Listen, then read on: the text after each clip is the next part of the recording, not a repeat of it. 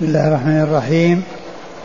الحمد لله رب العالمين، وصلى الله وسلم وبارك على عبده ورسوله نبينا محمد وعلى آله وأصحابه أجمعين، أما بعد.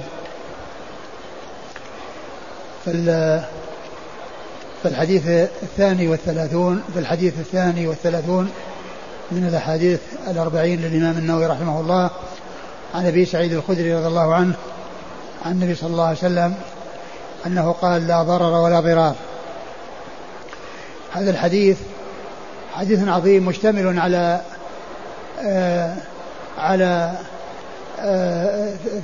ثلاث كلمات فيها نفي الضرر والضرار،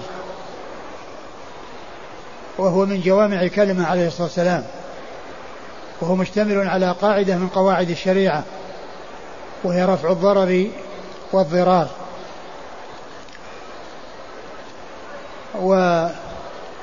وهو خبر بمعنى النهي، خبر بمعنى النهي، أي النهي عن الضرر والضرار. والضرر والضرار قيل إنهما معناهما واحد، وأن الثاني تأكيد للأول، وقيل إن بينهما فرق، وأن الضرر يكون محمولا على ما إذا حصل من غير قصد أو حصل بقصد، يعني أن الضرر يحصل بقصد وبدون قصد. فمثلا من الأشياء التي يحصل الضرر بها من غير قصد كالجيران، يكون الإنسان عنده شجر يسقيه، ثم إنه يتسرب الماء من تحت الجدار إلى الجار، فيتضرر به الجار، وجاره ما كان يدري عن هذا الضرر الذي قد حصل، وما كان يقصده، فهو ضرر من غير قصد. وكذلك أيضا يمكن أن يكون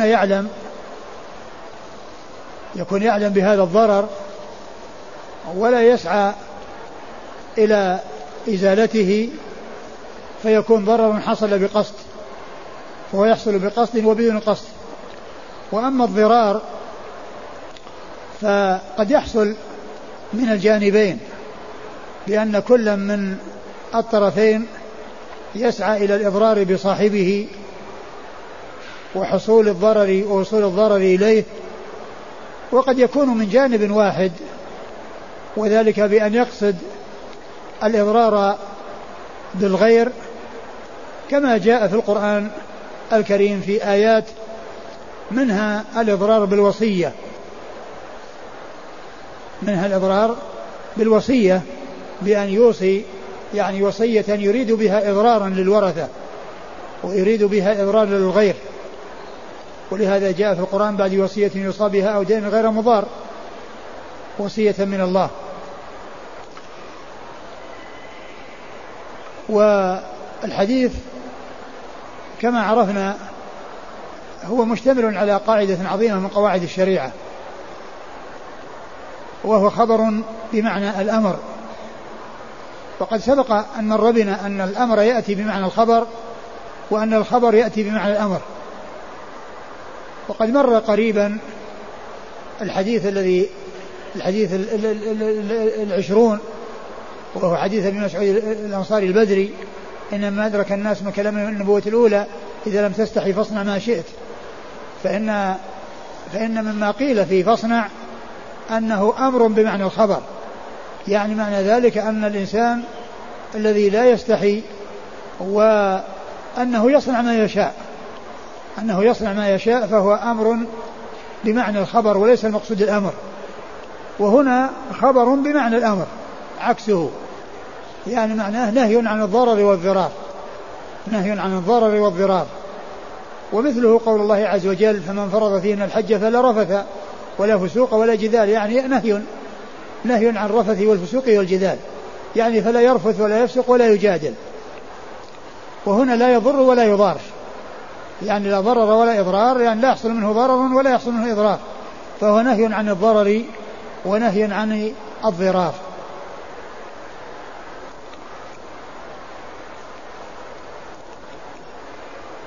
وهذا والحديث يدل على نفي على رفع الضرر والضرار، وعلى أن على أن الواجب وعلى أن الواجب على المسلم ألا يحصل منه ضرر لغيره ولا ضرار لغيره، يعني يحرص على أن لا يحصل الضرر منه لا بقصد ولا بغير قصد. أما الحديث الثالث والثلاثون فهو حديث ابن عباس رضي الله تعالى عنهما عن النبي صلى الله عليه وسلم أنه قال: لو يعطى الناس بدعواهم لادعى رجال أموال قوم ودماءهم لكن البينة على المدعي واليمين على من أنكر. هذا الحديث رواه البيهقي بهذا اللفظ، يعني بلفظ البينة على المدعي واليمين على من أنكر. قال النووي: وبعضه في الصحيحين، لأنه جاء في بعض في حديث البينة على المدعى اليمين على المدعى عليه، وجاء أكثره في الصحيحين بلفظ: لا يعطى الناس بدعواهم لادعى رجال أموال قوم ودماءهم لكن اليمين على المدعى عليه. هكذا عند البخاري وعند مسلم، فأكثره في الصحيحين. وإنما الذي ليس في الصحيحين جملة البينة على المدعي، يعني في هذا الحديث بهذا اللفظ ليس فيه جملة البينة على المدعي، والباقي موجود في الصحيحين ولكن بلفظ البينة على المدعى عليه. والمدعى عليه هو المنكر، والمدعى عليه هو المنكر. لكن قد جاء في الصحيحين أيضا ذكر البينة على المدعي، وذلك في حديث الأشعث بن قيس رضي الله عنه أن النبي صلى الله عليه وسلم لما قال إن يعني خلاف أو خصومة بينه وبين ابن عم له، فقال النبي صلى الله عليه وسلم: بينتك أو يمينه، بينتك أو يمينه، يعني عليك البينة فإن أتيت بها وإلا فلك يمينه، وإلا فلك يمينه. وإذن فالحديث الذي بهذا اللفظ: لو يعطى الناس بدعواهم لادعى رجالنا ولا قوم ودماءهم لكن البينة على المدعي واليمين على من أنكر، هذا هو لفظ البيهقي، هذا هو لفظ البيهقي، وقد جاء عنه بعدة ألفاظ منها هذا اللفظ. وقول النووي: وبعضه في الصحيحين، لعله يشير إلى الحديث الذي فيه البينة على المدعى اليمين على المدعى عليه، لأن هذا هو الذي يصدق عليه البعض، وإلا فإن الرواية الثانية أو اللفظ الآخر الذي فيه: لو يعطى الناس بدعواهم لادعى رجال أموال قوم ودماءهم لكن اليمين على المدعى عليه، لكن اليمين على المدعى عليه، يعني يكون أكثر في الصحيحين، أكثر في الصحيحين، والذي ليس فيه هذه الجملة وهي البينة على المدعي، لكنها كما قلت أيضا هي موجودة في الصحيحين من حديث الأشعث بن قيس، وفيه أن النبي صلى الله عليه وسلم قال: بينتك أو يمينه، بينتك أو يمينه، وفي بعض الألفاظ شاهداك أو يمينه، شاهداك أو يمينه. لكن البينة، لفظ البينة هي أعم من الشاهدين أو الشاهد، لأنها تشمل كل ما يبين الحق من شهود وقرائن وغير ذلك. والمدعي هو الذي إذا سكت ترك، والمدعى عليه هو الذي إذا سكت لم يترك، بمعنى أن المدعي صاحب الحق، لو أنه ما طالب ما حد يقول له لازم الطالب، له أن يترك، له أن يطالب، وله أن لا يطالب، فإذا سكت ترك.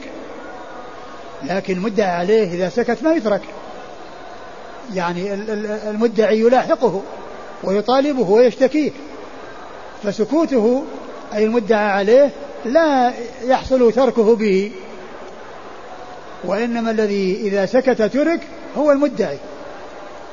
ما حد يأتي يلزمه يقول لازم تخاصم، لازم تدعي على فلان يعمل لك كذا وكذا. فهو إن طالب يعني أقام الدعوة وطلب منه الشهود، وإن لم يطالب فإنه يترك، لكن المدعى عليه لا يترك لو سكت، لو سكت ما ترك، لأنه مدعى عليه. فإذا المدعي هو الذي إذا سكت ترك، والمدعى عليه هو الذي إذا سكت لم يترك، إذا سكت لم يترك لأنه مطالب. وأما المدعي فهو مطالب، هذا طالب وهذا مطلوب، والطالب إذا ما طلب ما أحد يلزمه بالطلب، والمطلوب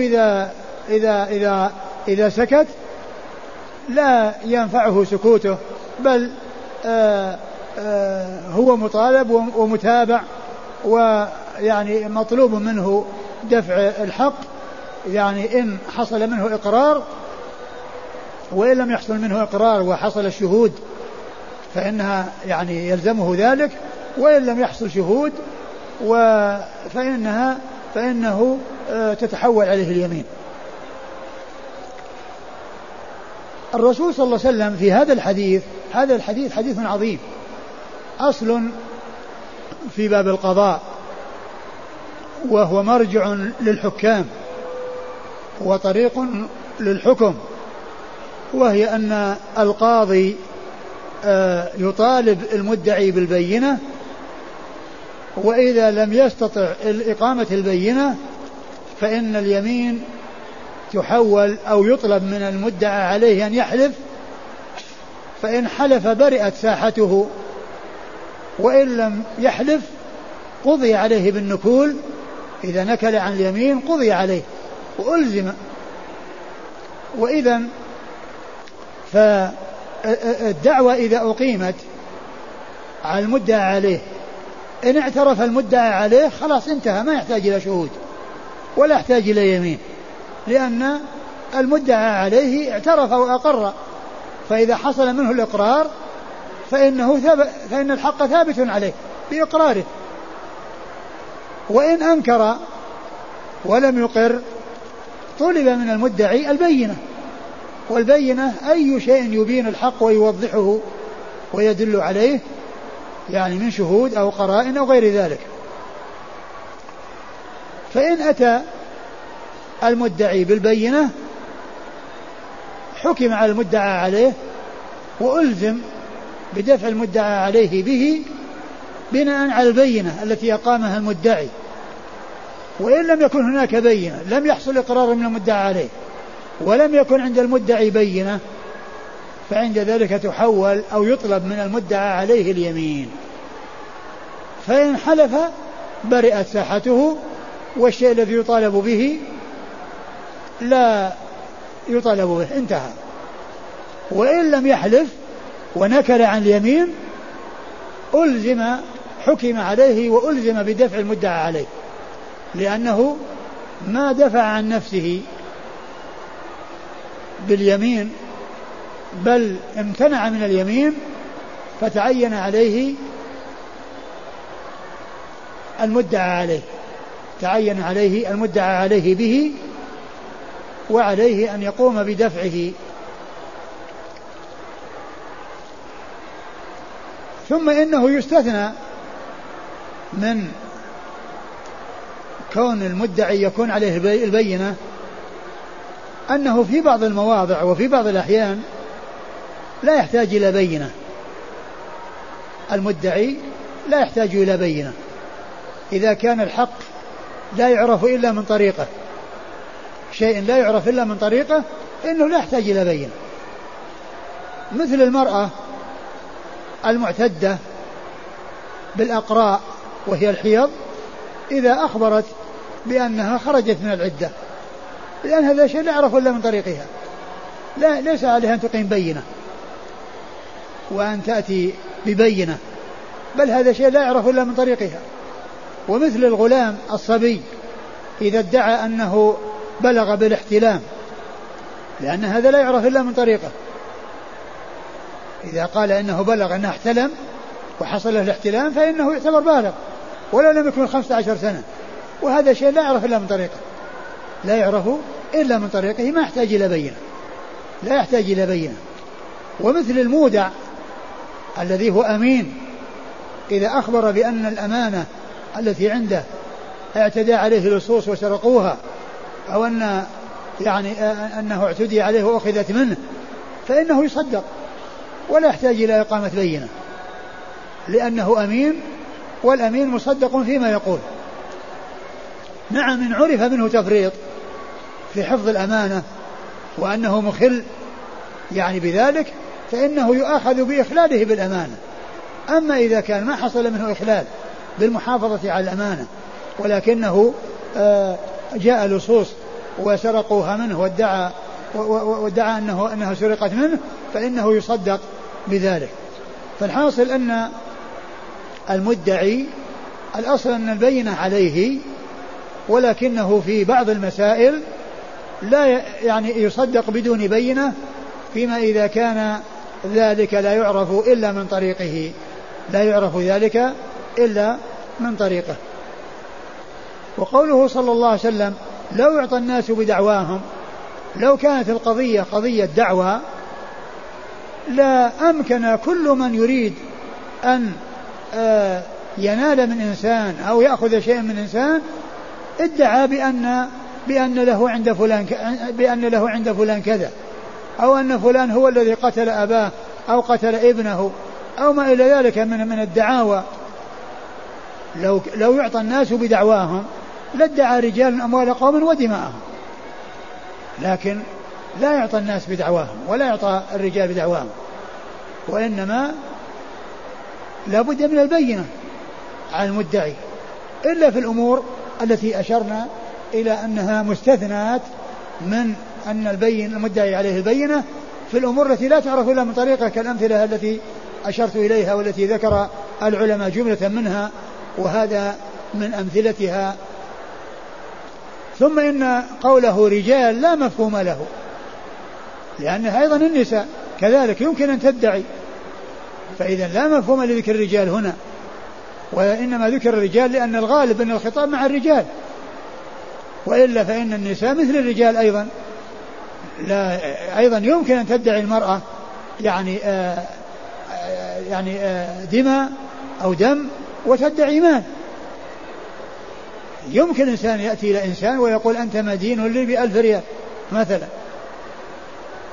لو كان مجرد الدعوة يعني معتبرة أمكن كل واحد أن يدعي أموال الناس ودماء الناس، يمكن ما دام القضية مجرد دعوة كل واحد يمكن أن يدعي، لكن هناك شيء يفصل وهو البينة التي يحضرها المدعي، وإن لم يحصل ذلك ولم يحصل إقرار من المدعى عليه فإن الأمر ينتهي إلى أن يحلف المدعى عليه وتبرأ ساحته، وإن لم يحلف وإنما نكل قضي عليه بالنكول. لو يعطى الناس بدعواهم لادعى رجال أموال قوم ودماءهم، لكن البينة على المدعي واليمين على من أنكر. فهو حديث عظيم، أصل في باب الحكم بين الناس وفي باب القضاء والفصل بين الناس، وهو منهج واضح جلي بينه الرسول الكريم صلى الله عليه وسلم في هذا الحديث العظيم. وكما أن البينة تكون مطلوبة في أمور الدنيا فإنها أيضا مطلوبة في أمور الدين، مطلوبة في أمور الدين، وذلك أن من يدعي محبة الله ورسوله عليه الصلاة والسلام لا تقبل دعواه أو يصدق في هذا الكلام دون أن يقيم البينة، والبينة هي اتباع الرسول صلى الله عليه وسلم، البينة هي اتباع الرسول عليه الصلاة والسلام. من ادعى محبة الله ورسوله فالبينة التي تدل على صدقه أن يكون متابعا للرسول صلى الله عليه وسلم، وأن يكون سائرا على نهج الرسول عليه الصلاة والسلام، وهذه البينة. ليس كل من يدعي أنه محب للرسول صلى الله عليه وسلم يكون صادقا في ذلك، لأن من الناس من يدعي محبته صلى الله عليه وسلم وعلامتها عنده ارتكاب أمور مبتدعة. لأن من الناس من يدعي محبته صلى الله عليه وسلم وعلامتها عنده ارتكاب أمور مبتدعة وأمور محرمة غير سائغة. هذا هو هذا مستنده في محبة، أنه يقول يحب الرسول صلى الله عليه وسلم ولكنه يأتي بالبدع، فيأتي مثلا يمسح الجدران التي عند قبره ويقول أنا أحب الرسول صلى الله عليه وسلم، أنا أحب الرسول صلى الله عليه وسلم، يمسح الجدران ويقول أنا أحب الرسول صلى الله عليه وسلم، وهو يعصي الله ورسوله عليه الصلاة والسلام، وهو متلبس بمعصية الله ورسوله. هذه ليست علامة المحبة. يحتفل بميلاده صلى الله عليه وسلم ويقول أنا أحبه، هذه ليست علامة المحبة. المحبة الاتباع. قال الله عز وجل قل إن كنتم تحبون الله فاتبعوني يحببكم الله ويغفر لكم ذنوبكم والله غفور رحيم. وهذه الآية يسميها بعض العلماء آية الامتحان والاختبار، وهي أن من يدعي محبة الله ورسوله عليه أن يقيم البينة، والبينة هي الاتباع. قل إن كنتم تحبون الله فاتبعوني يحببكم الله ويغفر لكم ذنوبكم والله غفور رحيم. فالبينة هي أنه يكون متبعا. العلامة على محبته للرسول صلى الله عليه وسلم أن يكون متبعا له سائرا على نهجه صلوات الله وسلامه وبركاته عليه. وعلى هذا فإن الدعاوى بدون بينات هي لا عبرة بها ولا قيمة لها. الدعاوى بدون بينات لا عبرة بها ولا قيمة لها، وإنما المعول عليه في الدعاوى هو البينات التي يأتي بها المدعي. فإذا أتى المدعي بالبينة على دعواه فعند ذلك تكون الدعوى صحيحة ويكون صادقا فيما يقول. وأما إن كانت الدعوة مجرد كلام ولم يأتي بالبينة فيما يتعلق بأمور الدنيا وهي الشهود وغير ذلك مما يثبت به الحق، وكذلك أيضا في أمور الدين كونه يعني مخالف، يعني يدعي محبة الرسول صلى الله عليه وسلم وهو مخالف لمنهجه وطريقته وسنته صلى الله عليه وسلم، فإن هذه مجرد دعوة ولا عبرة بها، وإنما تكون الدعوة معتبرة إذا أقيمت البينة على ذلك، والبينة على ذلك هي اتباع الرسول صلى الله عليه وسلم كما قال عليه الصلاة والسلام، كما قال الله عز وجل قل إن كنتم تحبون الله فاتبعوني يحببكم الله ويغفر لكم ذنوبكم والله غفور رحيم. فقوله اتبعوني هذه أو هذا هو الدليل على صدق المحبة. فإذا وجد الاتباع فإن الدعوة قد أقيمت عليها البينة، وإن وجدت الدعوة ولكن وجد ما يخالفها ووجدت معصية الله ورسوله صلى الله عليه وسلم فإن هذا ينافي المحبة، ولا يكون الإنسان صادق في دعواه بأنه يحب الرسول صلوات الله وسلامه وبركاته عليه. هذا هو ما يتعلق بهذا الحديث، حديث ابن عباس لو يعطى الناس بدعواهم لادعى رجال أموال قوم ودماءهم ولكن البينة على المدعي واليمين على من أنكر. والله أعلم، وصلى الله وسلم وبارك على عبده ورسوله نبينا محمد وعلى آله وأصحابه أجمعين. جزاكم الله خيرا وبارك الله فيكم ونفعنا الله ما قلتم.